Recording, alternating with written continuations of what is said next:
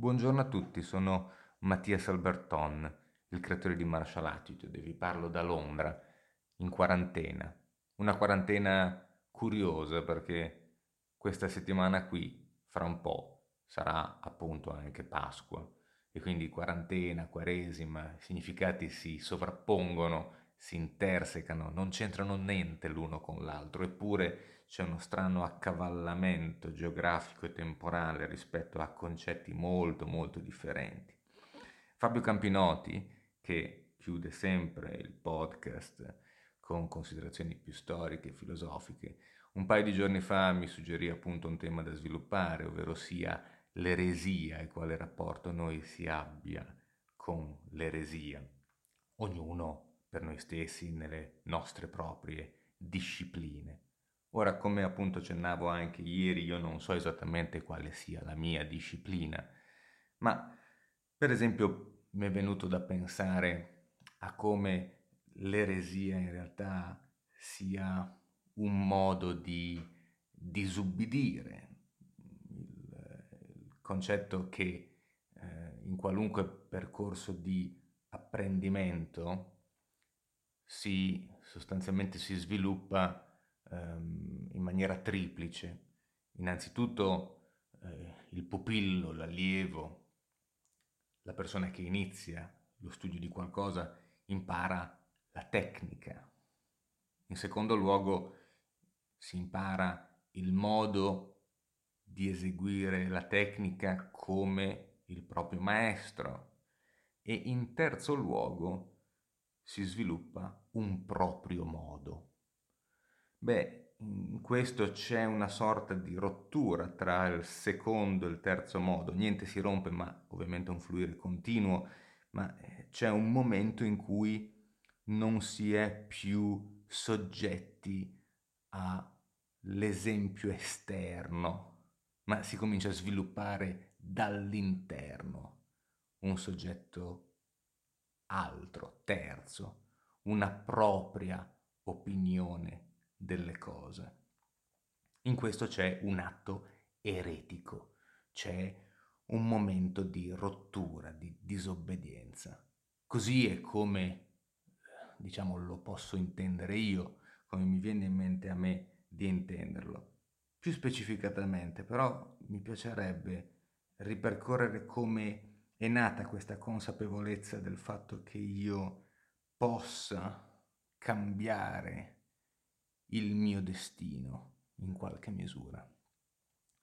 E tutto è nato parecchi anni or sono. Io ho fatto il militare per tre anni in marina e quindi ho navigato molto, sono stato molto fortunato, sono stati anni meravigliosi e non per niente, insomma, il concetto che sto creando, il progetto sul quale sto lavorando da anni si chiama Martial Attitude, ehm, perché appunto c'è una forte connotazione marziale proprio nel concetto dell'ordine, della disciplina, del, del piacere delle cose fatte in un certo rigore. E ciò non di meno, alla fine dei tre anni ci furono dei concorsi, ci furono dei concorsi per eh, rimanere in marina come ruoli permanenti. Nel corso del tempo, ebbi la possibilità di fare sia l'inizio del corso Palombari piuttosto che non fare il concorso per marescialli, ovviamente diciamo passatemi questa cosa un po' all'italiana, cioè mh, senza nessuna preparazione, buttati un po' lì eh, mentre stavamo dormendo poco e niente perché eravamo sempre su turni di lavoro e poi un bel giorno insomma c'era la possibilità di fare il concorso ma ovviamente era un concorso complicato per il quale sarebbe stato molto opportuno prepararsi ma non avevamo ovviamente i mezzi per prepararci non c'erano testi.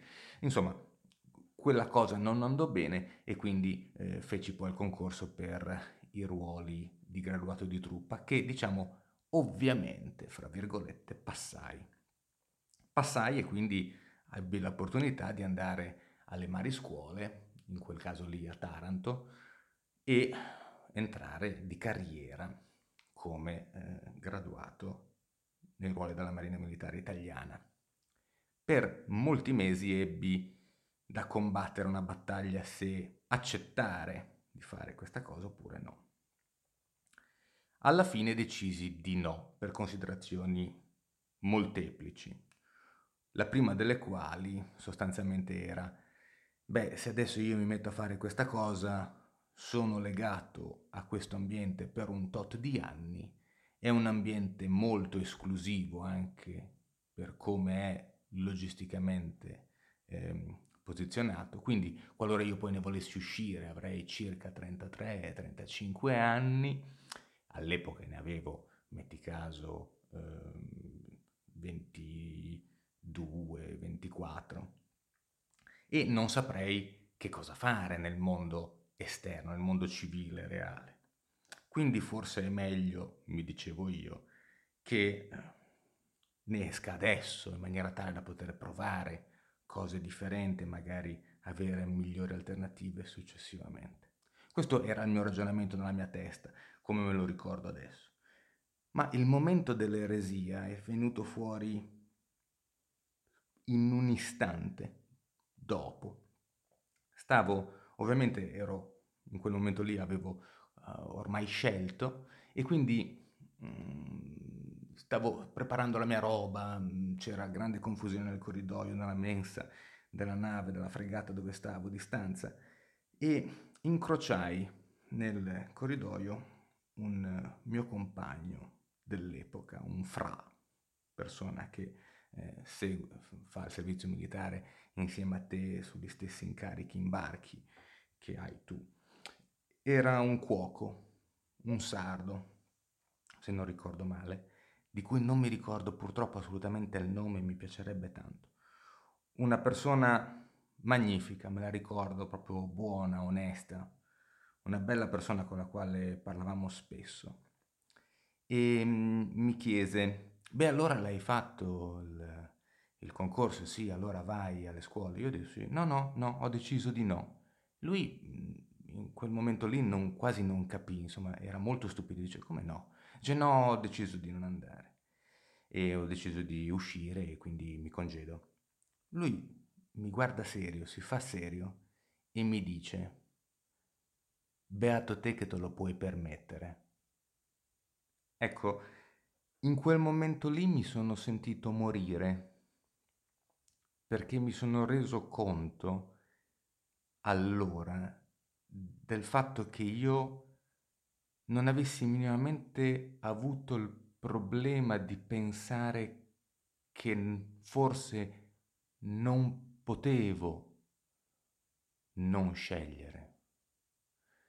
E questa cosa che lui mi ha detto tanti anni fa, perché era, credo, il 99 direi, oppure fine 98 addirittura, anzi sicuramente era il fine 1998. Beato te che te lo puoi permettere. Ecco, questa frase è una di quelle frasi che mi ha accompagnato di più in tutta la mia esistenza ed è quintessenzialmente, per quello che mi riguarda, la natura della mia eresia, proprio perché comporta quello che è l'accettazione che si può scegliere, che io ho potuto scegliere, in contrasto con quello che è il dogma, la verità rivelata. Oggi, che sto prendendo un sacco di tempo per questa introduzione, ma sto anche rispondendo oltre a tutto alla domanda appunto posta da eh, Fabio, sono andato a vedere l'etimo della parola eresia, giusto per non dire castronerie qualora fosse stato il caso. Per fortuna mm, mi ricordavo bene, comunque leggo testuale. Eresia, sostantivo femminile. 1. Dottrina che si oppone direttamente e contraddittoriamente a una verità rivelata e proposta come tale dalla Chiesa Cattolica. 2. Estensione, opinione erronea, assurda, insostenibile o anche sovversiva, scandalosa. Familiare, bestemmia. In terzo luogo, arcaico, discordia. E poi sotto, l'origine, quindi l'etimo dal latino eresis, dal greco aeresis, scelta, secolo XIII. Ecco, scusate la tempistica molto lunga dell'introduzione e adesso agli altri la parola per dirci qual è il loro rapporto con l'eresia, che cosa significa per loro in ognuna delle loro discipline. Buongiorno Mattias e buongiorno a tutti gli ascoltatori di questo podcast e soprattutto ai collaboratori che partecipano agli interventi. Io sono Mauro Gibin e sono dall'Italia, parlo dall'Italia, dal periodo di isolamento forzato della quarantena, chiamiamola così, anche se poi quarantena non, non si può definire, in Liguria, appunto a Savona, provincia di Savona. L'argomento eresia è abbastanza ostico da affrontare, almeno per me, perché lo vedo molto come un termine legato a un qualcosa di religioso, in senso stretto, quindi le eresie più famose le abbiamo studiate sui libri di storia, ma portando il tutto su un piano più personale, più individuale, devo analizzare quali siano le, appunto, le esperienze eretiche sia della mia vita che della mia pratica. Io mi dedico, come sapete, al Kung Fu. Il Kung Fu che è un, una tradizione, ha una tradizione di familiare, quindi all'interno di clan, all'interno di società segrete, all'interno di quella che oggi noi chiameremo triade. Eh, questi sono stati gli ambienti in cui è stato più fiorente un po' di tempo fa e tutte queste società avevano appunto un, uh, delle fasi che ovviamente i loro eh, adepti, i loro membri eh, praticavano, quindi c'era un rito di iniziazione nella specie eh, nello specifico il Kung Fu aveva la cerimonia del tè, la famosa cerimonia del tè che oggi è diventata, ahimè, eh, tante volte viene vista da, da chi la, la, esegue, da chi la subisce questa iniziazione come un rito folcloristico mh, mm, per magari avere come da tradizione il nome cinese. In realtà così non è, aveva proprio un significato come tutte le iniziazioni di, di rinascita, eh, di morire quindi sotto le vesti eh, comuni e rinascere co- all'interno del, del, clan, della famiglia, rinascere come nuova entità, quindi non è semplicemente una affiliazione. Dopo di questo, in tutte le tradizioni avviene un periodo di mm, studio, in realtà è uno studio che deve essere accompagnato dal silenzio, il fatto di non poter comunque eh, discutere non poter portare la propria idea, proprio perché il novizio eh, non dovrebbe avere conoscenze tali da poter andare a, a discutere. E poi dopo c'è quello che giustamente facevi presente tu nell'introduzione, il fatto di, far, di avere la maestria, quindi il fatto di iniziare a creare quella che è proprio la vera e propria arte marziale. Non dimentichiamo che noi facciamo arti marziali, non tecniche marziali, almeno noi praticanti di arti marziali e quindi la parola arte ancora riveste a mio avviso un ruolo fondamentale perché deve eh, lasciare libertà di sfogo e di espressione, ma questa libertà purtroppo a volte viene vista come caos, come va bene tutto quello che viene da dentro di noi. No, non credo sia così. Credo sia il frutto e l'espressione di un lavoro eh, paziente, meticoloso, continuo, costante ed incessante che deve essere fatto prima, proprio a eh, levigare quello che è il nostro essere, a, a renderci pronti per quella libertà che l'arte porta con sé. E dunque l'eresia.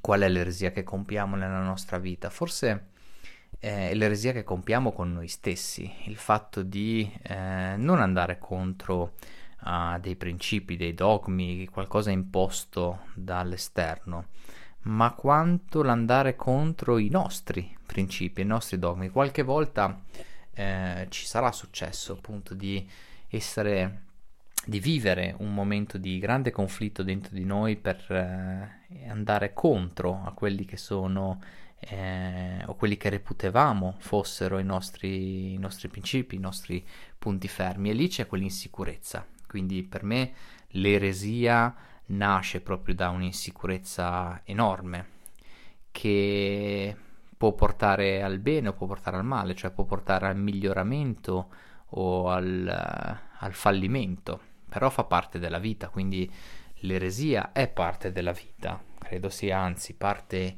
integrante di, di ciò che facciamo. Se non viviamo dei periodi in eresia, eh, non possiamo forse assaporare nostro, la nostra maturazione, non la, non la percepiamo e forse non l'avremo mai una maturazione.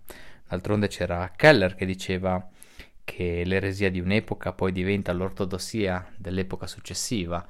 E le più grandi rivoluzioni, le più grandi eh, invenzioni, le più grandi creazioni sono state appunto, sono nate da apparenti eresie. Eresie per un qualcosa di nuovo che non si conosceva, quindi forse io vedo l'eresia come la paura dello sconosciuto, la paura di quello che c'è dopo. E forse, non lo so, è compito nostro andare lì? Chi lo sa? Lascio a voi l'interpretazione. Grazie a tutti. Ciao Mattias e ciao a tutti i nostri ascoltatori. Io sono Alice Roveda, sto parlando da Modena. Eh, sono istruttrice di Kung Fu, Qigong e Tai Chi Chuan. Inoltre sono operatrice di medicina tradizionale cinese. Eh, eh, eh, eh.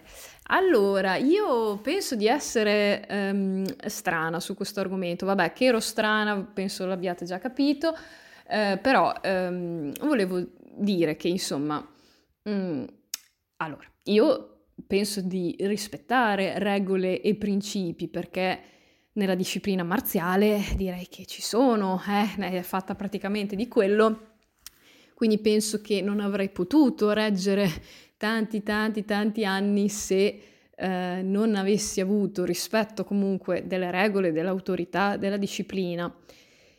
Però allo stesso tempo eh, sono abbastanza ribelle ed eretica.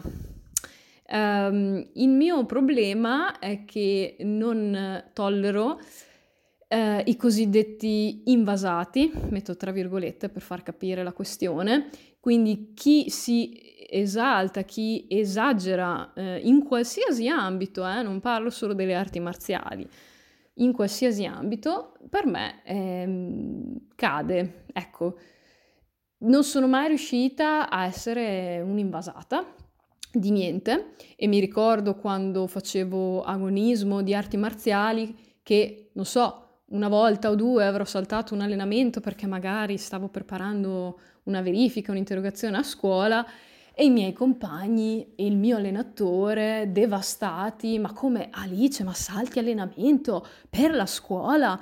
Mentre gli altri tutti asini, tutti quattro in pagella e io, eh no, cioè io ci tengo ad essere brava anche a scuola.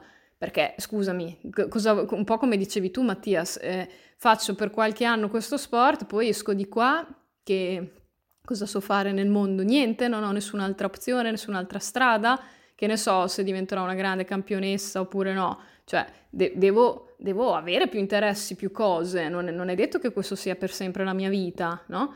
Ecco, quindi gli altri non, non concepivano che io potessi avere anche altri interessi e altre cose. E lo stesso vale adesso, seppur io insegni e comunque me ne interessi tantissimo, sono anche una persona che ha altri interessi, che legge altre cose, fa altre cose eh, e, e, non tollera chi è veramente inquadrato e si atteggia, perché è un po' questo il discorso poi che eh, mi dà da fare.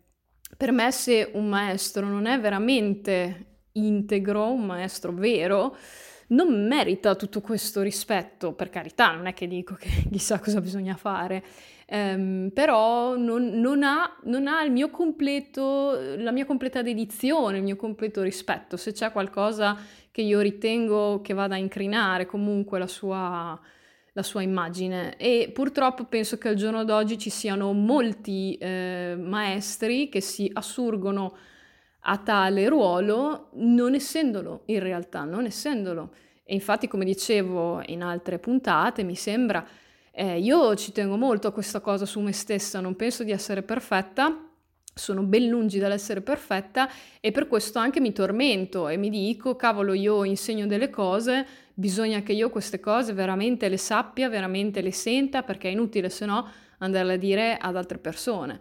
E, e, e questo mi, veramente è un, è un problema mi, su cui mi arrovello spesso.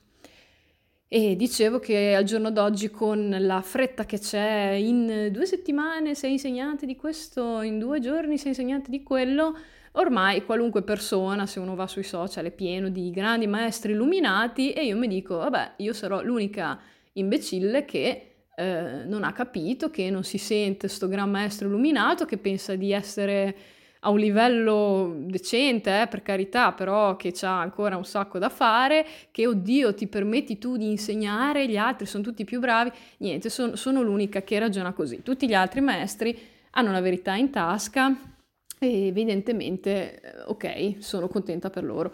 Eh, però ecco, io non, non sono così e non penso che sia corretto fare così.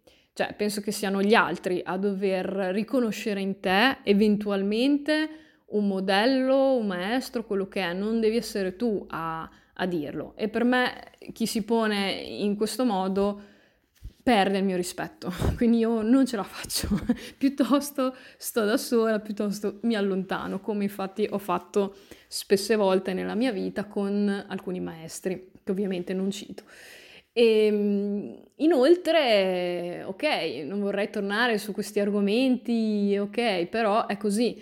Essere un insegnante donna nel mondo delle arti marziali è eretico, è eretico perché già solo perché sei donna, ovviamente non sei brava quanto un uomo. Non dico che lo dicano, non dico che sia questa cosa così esplicita, ma eh, implicitamente lo è, mm, si sente, perché anche solo vai in una gara a portare i tuoi allievi e sei l'unica insegnante donna con altri 20 insegnanti uomini.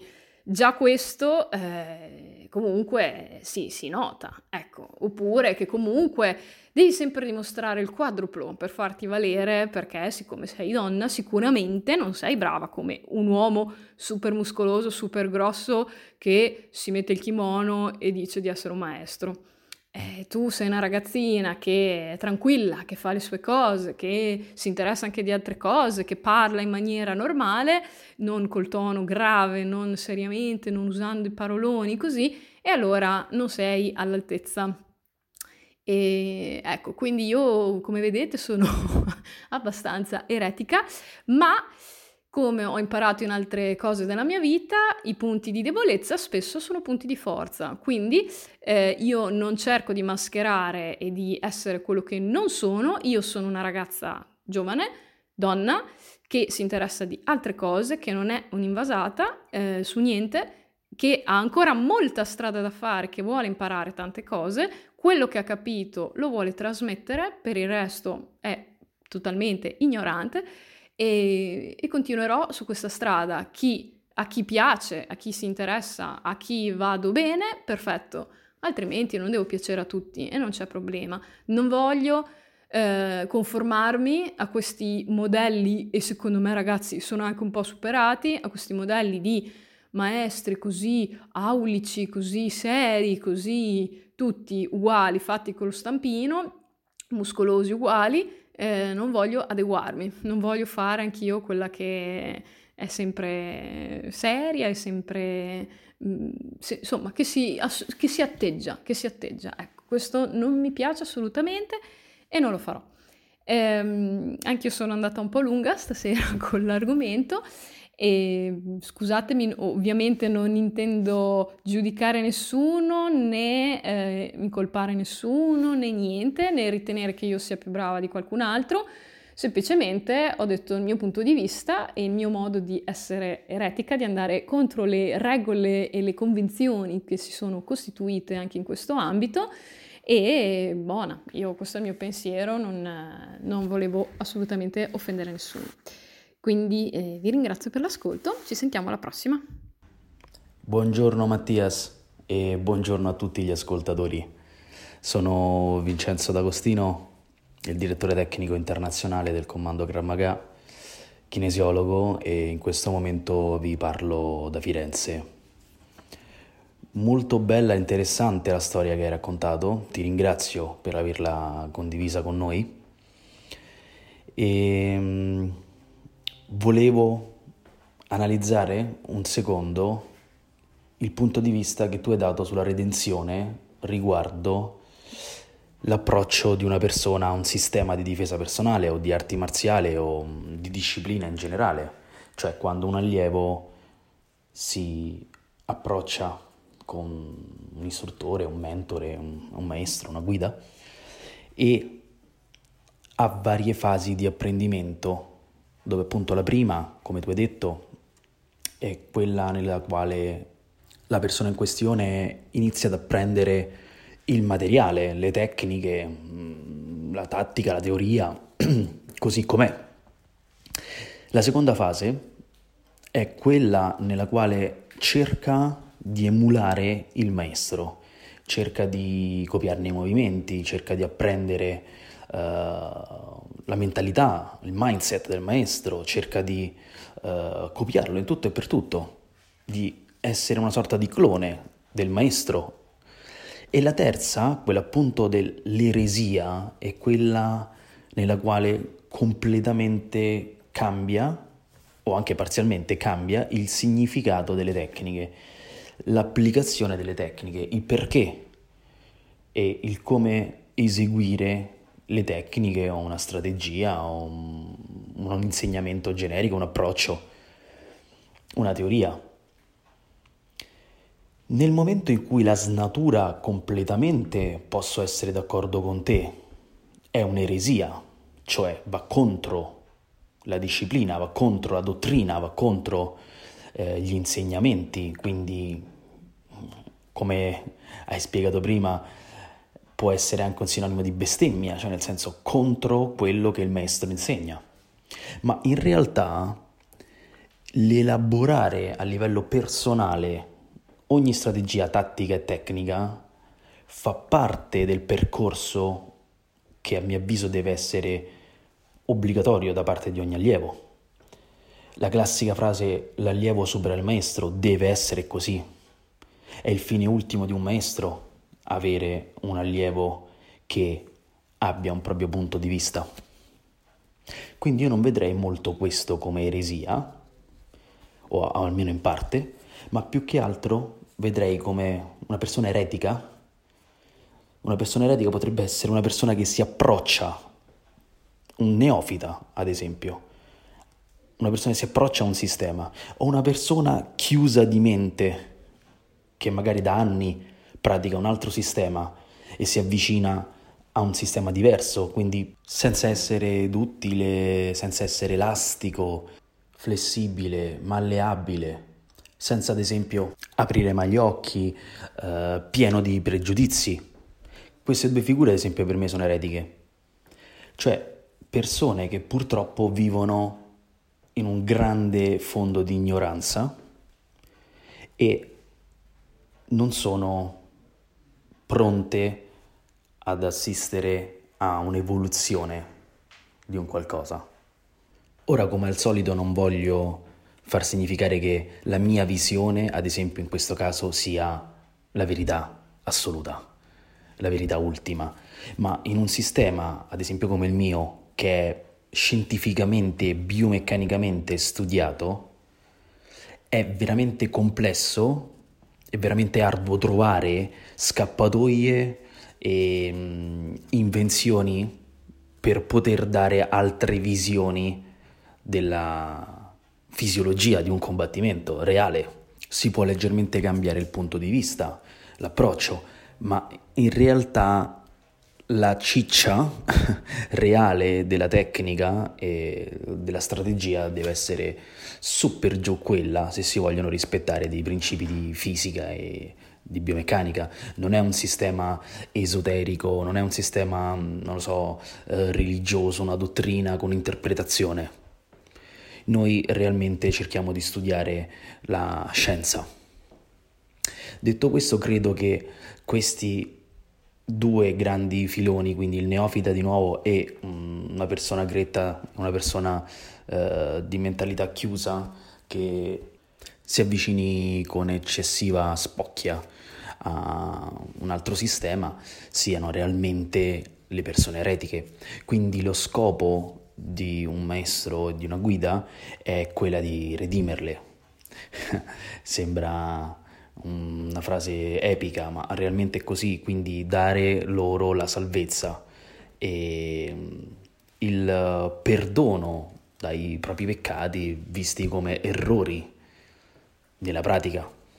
Spero che questo mio ragionamento, queste mie osservazioni non siano troppo da messia, ma siano più che altro qualcosa per darci uno spunto per ragionare sulla grande dicotomia e la grande sfida tra l'eresia e la redenzione. Ma in fondo, ancora una volta, le redini sono nelle mani dell'allievo stesso, della persona stessa. Perché ricordatevi che il maestro è come un faro che illumina la via, è dell'allievo che deve percorrerà. Grazie. Ciao a tutti, sono Margherita De Pieri, la ballerina. E mm, la parola eresia eh, penso che ogni tanto faccia un pochino, pochino paura, soprattutto a chi eh, fa appunto parte di una disciplina. E disciplina, già la parola in sé fa capire che bisogna sottostare a dei ligi doveri, ecco. E, mm, bisogna seguire le regole, rimanere sempre ehm, concentrati e ben piantati su ehm, uno schema preciso, diciamo, per poter giungere a tot risultati o a quel risultato. E, ehm, eresia, ripeto, fa paura e, perché appunto vuol dire uscire da questo comportamento, da questo... Ehm, sì, da questa posizione comunque che ti dà un ordine. Ecco, sì, può essere la parola giusta, ti dà ordine. Però mh, mm, per quanto riguarda comunque l'ambito artistico, penso che molti artisti, non sto parlando di pittura, artisti proprio in, in generale, ehm, la maggior parte perlomeno, che hanno a volte riscosso più successo o comunque hanno chiama- chiamato a sé molto più, molta più gente e molto più riscontro, sono quelli che comunque sono stati un po' eretici.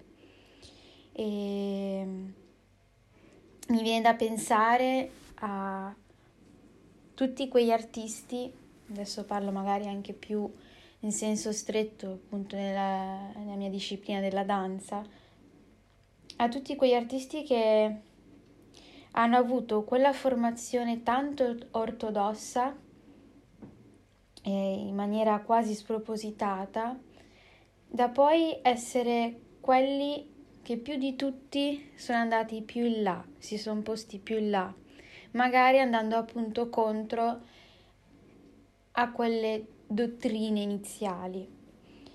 E prima di tutto c'è, c'è stata una, una danza dove comunque era una danza di corte, comunque alla corte di Re Sole. E lì tutto è partito, poi ovviamente non sto a fare la storia della danza, però comunque eh, si è sempre parlato molto di linee, la danza classica, poi da lì eh, sono iniziate le, le, prime discrepanze, chi eh, aveva l'idea che la tecnica fosse più in un modo, chi in un altro. Ci sono state, come dire, le prime le prime differenze, ma non si può parlare di eresie.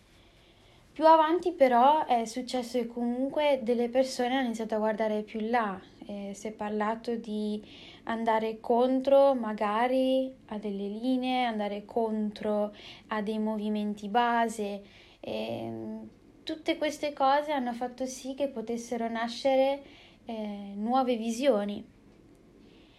E um, un esempio anche un pochino più, come dire, comprensibile perché non mi piace parlare di cose troppo specifiche a chi non fa parte del campo perché penso che allontani un po' la persona.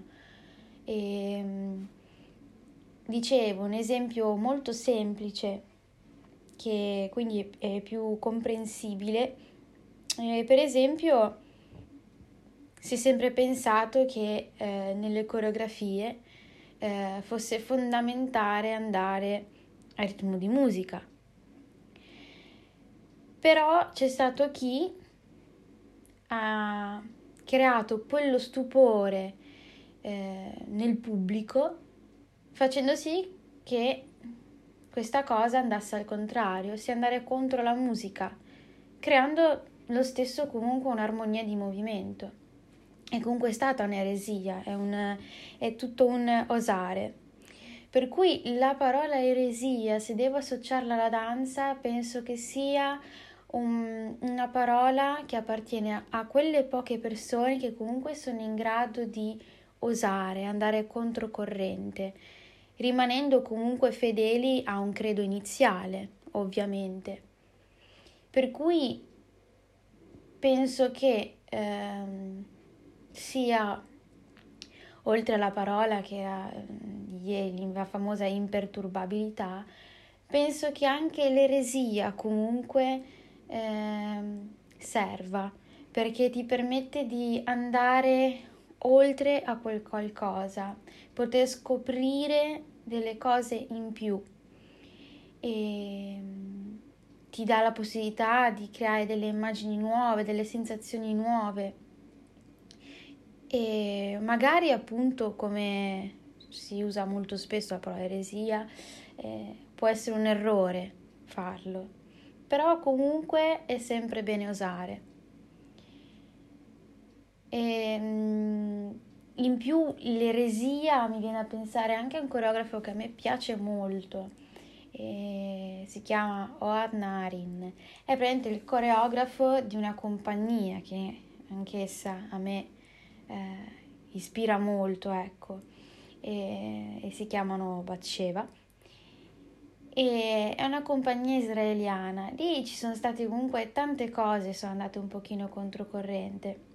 Ma ammetto di essere così giovane da sapere ancora molto poco di tutto quello che c'è stato in passato. Per cui molto probabilmente tante cose che sono andate fuori dagli schemi sono venute ancora prima. Ma eh, perché faccio esempio di questa compagnia? Perché è, è una compagnia che praticamente qualsiasi spettacolo facciano crea sempre, in ogni caso, stupore in quello che propongono. Proprio perché fanno a volte delle cose che possono sembrare appunto eretiche. Nel senso, mai diresti che in uno spettacolo possa essere inserita in tutto un contesto molto serio della musica rock. Eppure queste persone hanno ballato su una musica rock proposta da questo coreografo. Ed è un pezzo che ha lasciato comunque tutti a bocca aperta. Per cui, tornando al discorso della parola eresia, ehm, associandola alla danza, penso che sia quella chicca in più che possa permettere a una persona di ottenere quel qualcosa in più. Però c'è sempre un rischio, assolutamente, c'è sempre un rischio. Però si dice spesso che la vita è una, quindi tanto vale rischiare. E per cui nella mia disciplina, eh, se devo pensare alla parola eretico, eh, l'accolgo molto volentieri e sorrido perché è una parola che sto cercando eh, di inserire da due anni a questa parte, diciamo, è molto su un discorso di lav- lavorare su di me, su quella che sono io come ballerina e magari andare controcorrente eh, sotto certi aspetti in modo da poter ottenere quello che comunque desidero tanto poter ottenere. E per cui mi viene da dire eh, benvenuta eresia e, e con questo che a me piace sempre invitare le persone appunto invito le persone ogni tanto ad osare un pochino di più Buongiorno a tutti, sono Giancarlo Russo da Roma, fisioterapista e ipnoterapista. Tema abbastanza scottante oggi, l'eresia.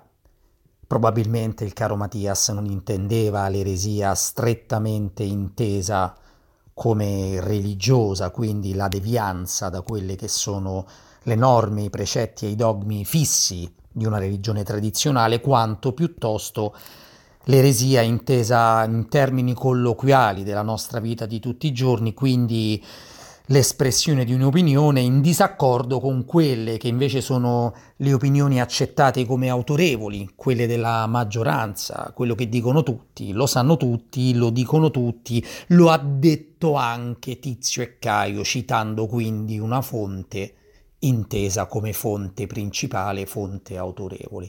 Beh, Devo iniziare citando una frase, un aforisma di un autore a me molto caro che è René Guénon, che diceva che l'opinione della maggioranza è l'opinione dell'incompetenza, per cui non è detto che se 50.000 persone dicono una cosa, quella cosa sia giusta.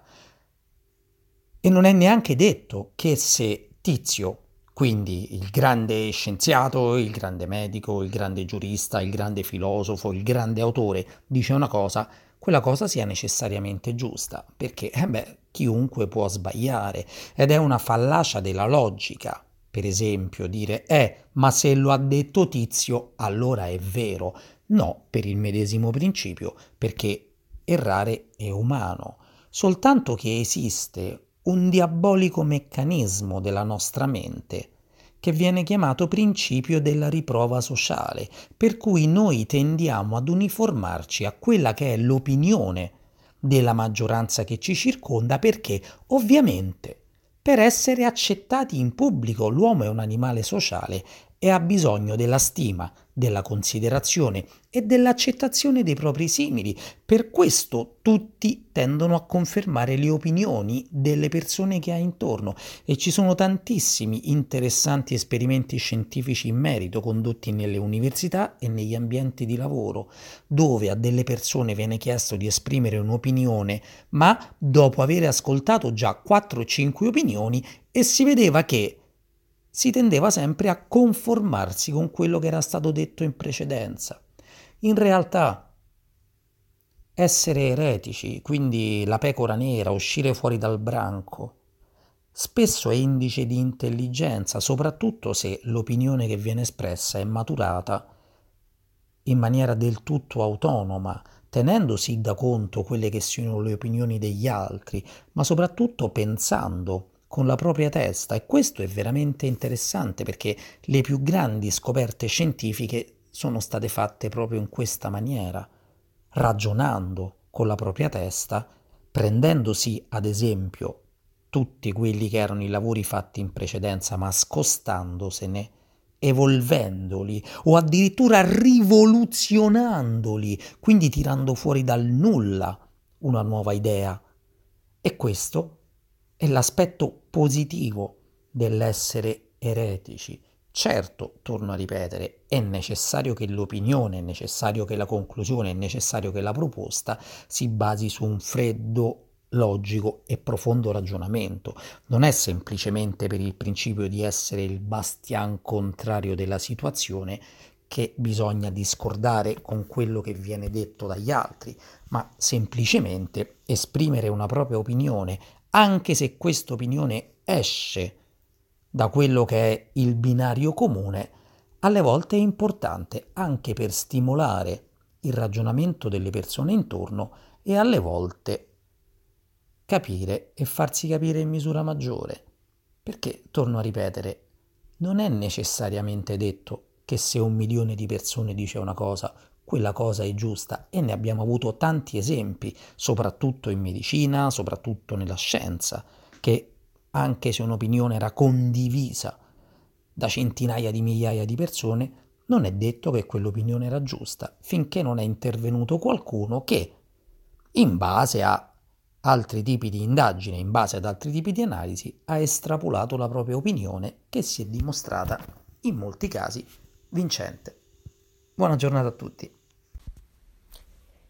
Caro Mattias, ciao a tutti, eh, ciao a te e buongiorno.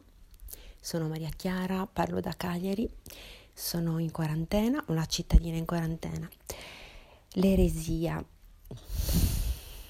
Beh, insomma, vogliamo volare alto, perché a definirsi eretici bisogna avere davvero un alto concetto di sé, secondo me, perché non vorrei scambiare il normale anticonformismo che ognuno di noi può aver praticato nella vita qualche volta eh, per eresia.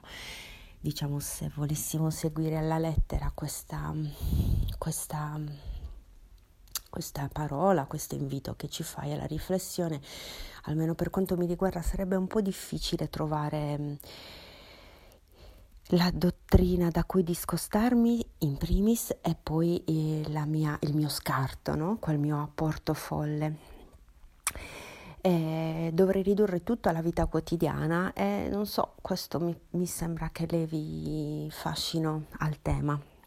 Ma tant'è, insomma, non sono un astronauta o un fisico nucleare che ereticamente porta fuori dalla, eh, dalla convenzione della sua scienza qualche grande e nuova scoperta, un'attitudine, un metodo particolare.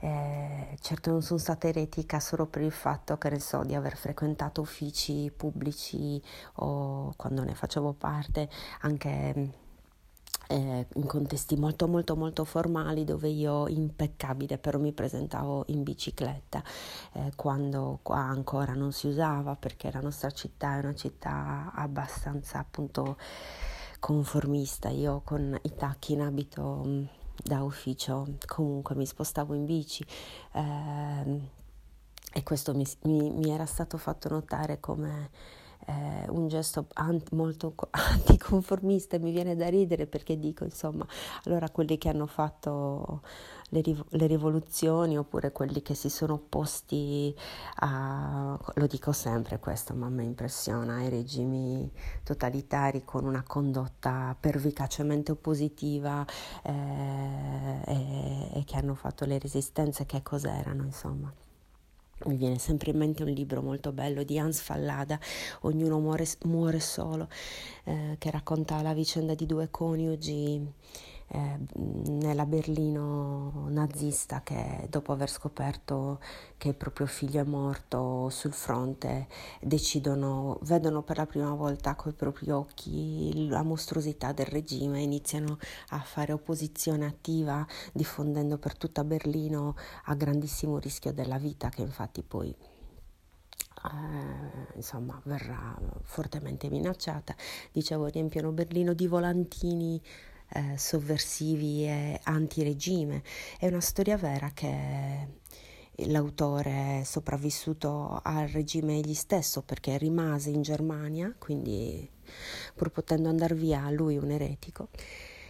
Di fatto è mm, una storia che Hans Fallada scoprì dopo la guerra in archivi della polizia, una storia vera questi due non è che fossero due ide- ideologi dell'antinazismo, mm, erano uomo, due operai, lei una donna di casa, due persone assolutamente umili e comuni di cui eh, le dittature si cibano, purtroppo, e che svilupparono dal nulla questa forza per opporsi al totalitarismo. Ecco, cavolo, non, non posso vantare nessuna di queste esperienze, ma ho pensato che forse la mia grande eresia, nel senso vero del termine, forse negativo, perché la parola ha un'accezione negativa, non dobbiamo trasformarla in un vanto quando invece è, è stata uh, coniata per così dire o è nata per descrivere qualcosa di negativo rispetto a quello che adesso chiameremmo il mainstream. E insomma, la mia eresia è quella di non portare avanti me stessa eh, in modo combattivo, cioè mh, mm, vorrei spiegarlo. Eh, siamo in una società in cui ci si chiede di affermarci, no? eh, di affermare il proprio io. Questa è una cosa che a me non riesce eh, e che non voglio mai fare. Eh, non lo dico come per snobismo, ma è la verità. La mia eresia è di essere un po'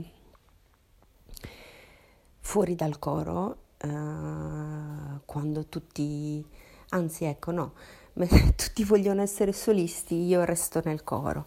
Eh, credo che sia un'eresia mh, mm, di questi tempi perché i tempi ci richiedono un grande personalismo, forse narcisismo e io sono incapace. Mh, mm, lo dico anche eh, diciamo senza mm, eh, pensando che invece sarebbe bello poter eh, mettere a frutto e portare avanti se stessi in modo proprio completo, forte. Eh, apprezzo molto e ammiro molto le persone che hanno un equilibrato concetto di sé e che si portano avanti eh, con determinazione, che credono malgrado tutto nelle cose che fanno sino in fondo eh, come per esempio fa Mattias che sperimenta, sperimenta, sperimenta e, e riesce, riesce, riesce a creare significato.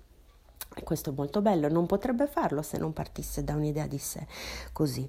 Ecco bene, la mia eresia è di non...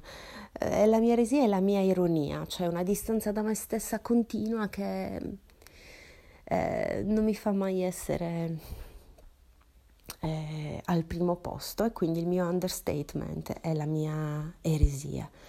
Il fatto ieri di aver parlato, che ne so, delle preghierine scritte da bambina invece che della, del lavoro nei giornali come pubblicista. Eh, ecco, è proprio... Io sono tra l'eresia e il peccato mortale, eh, però so che sarò sempre così e quindi mi è pure venuta in mente una canzone non bellissima dei Blue Vertigo che è L'eretico. Bene, grazie e vi saluto, a presto. Il potere è prigioniero delle proprie menzogne e pertanto deve continuamente dire il falso, falsifica il passato, falsifica il presente e il futuro, falsifica i dati statistici, finge di non avere un apparato poliziesco onnipotente capace di tutto, finge di rispettare i diritti umani, finge di non perseguitare nessuno, finge di non aver paura, finge di non fingere. L'uomo non è obbligato a credere a tutte queste mistificazioni, ma deve comportarsi come se ci credesse, o perlomeno deve sopportarle in silenzio o rapportarsi bene con quelli che se ne servono. Per questo è costretto a vivere nella menzogna. Non è necessario che accetti la menzogna, basta che abbia accettato la vita con essa e in essa. Già così conferma il sistema, lo realizza, lo è. Così Václav Havel nel potere dei senza potere. Quello che è stato il primo presidente della Repubblica Ceca dopo la caduta del muro e che si era fatto diversi anni di carcere come dissidente e che in questo interessantissimo libro fa tutta una serie di riflessioni considerazioni su che cosa significa vivere in un regime semi-totalitario dove l'ideologia tocca l'uomo fin nel suo più profondo essere. Mi è venuto in mente questo testo proprio per affrontare il tema dell'eresia. Come giustamente ricordava Mattias, il termine originario di eresia deriva dal greco airesis, che vuol dire scegliere.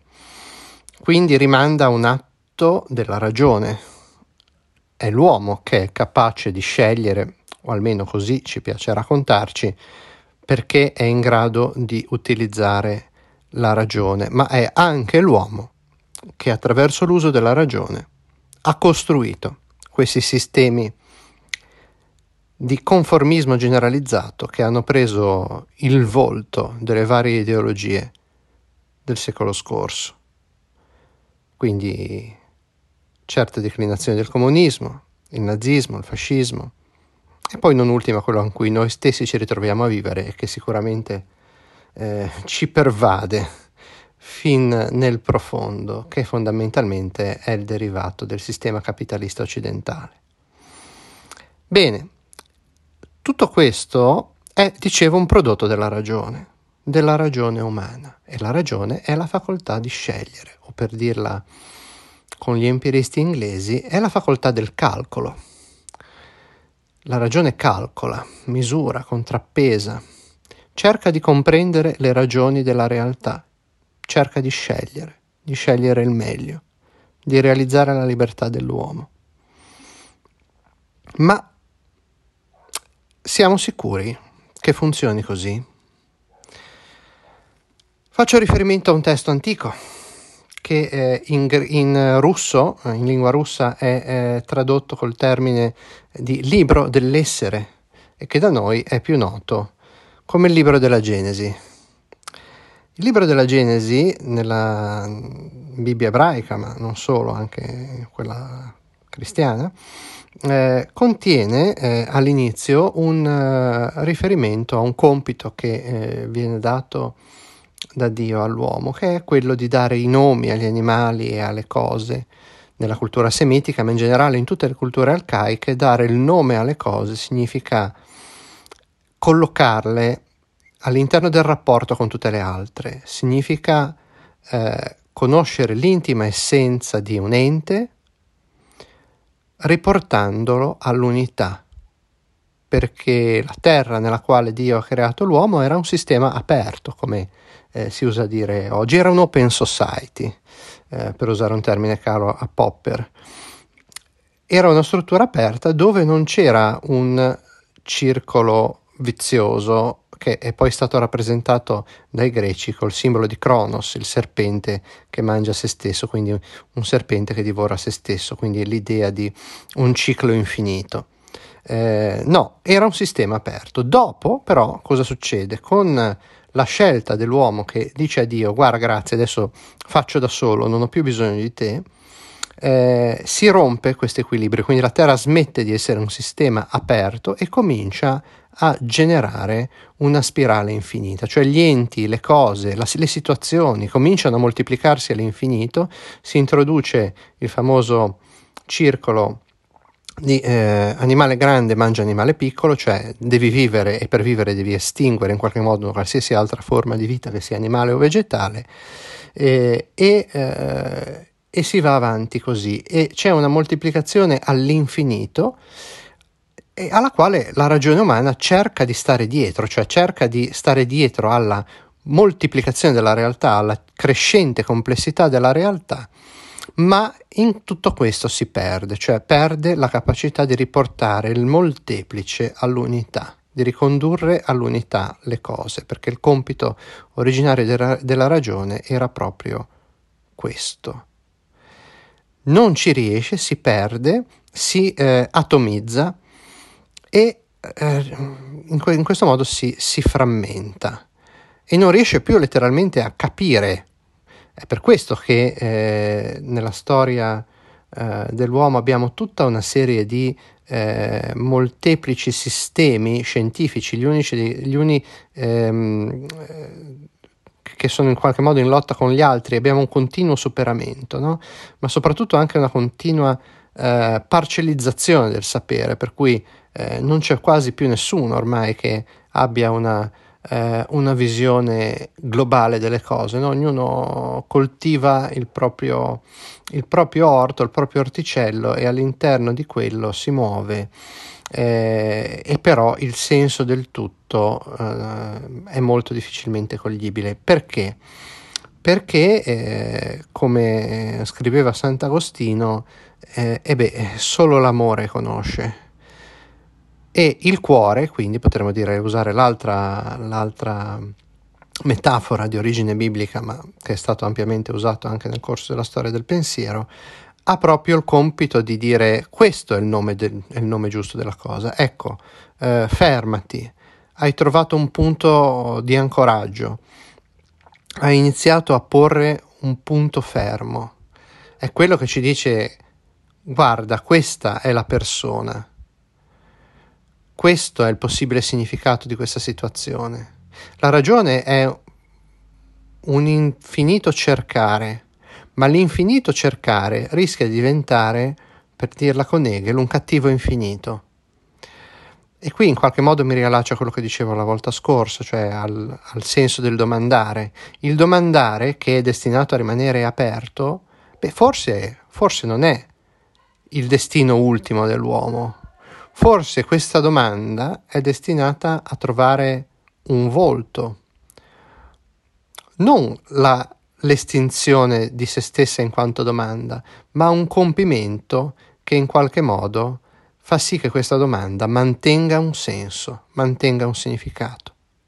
Quindi eh, l'eresia, che potremmo definire l'eresia della ragione, che diventa incapace di elaborare un criterio eh, di scelta unificante, cioè di ricondurre il molteplice all'unità, inserendolo in una storia, in una, in una dimensione globale dotata di senso, rappresenta in qualche modo un, una componente dell'umanità, ma una componente che da sola non è in grado di restituirci l'integralità della natura dell'uomo e che quindi rischia di farci perdere in una folle corsa attraverso i secoli, attraverso la realtà, senza essere capaci poi di dare realmente un nome alle cose. E dare un nome alle cose significa anche dire alla realtà, professare davanti alla realtà il proprio amore.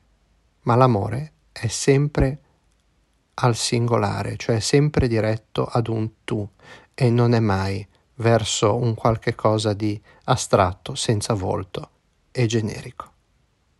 Un saluto a tutti.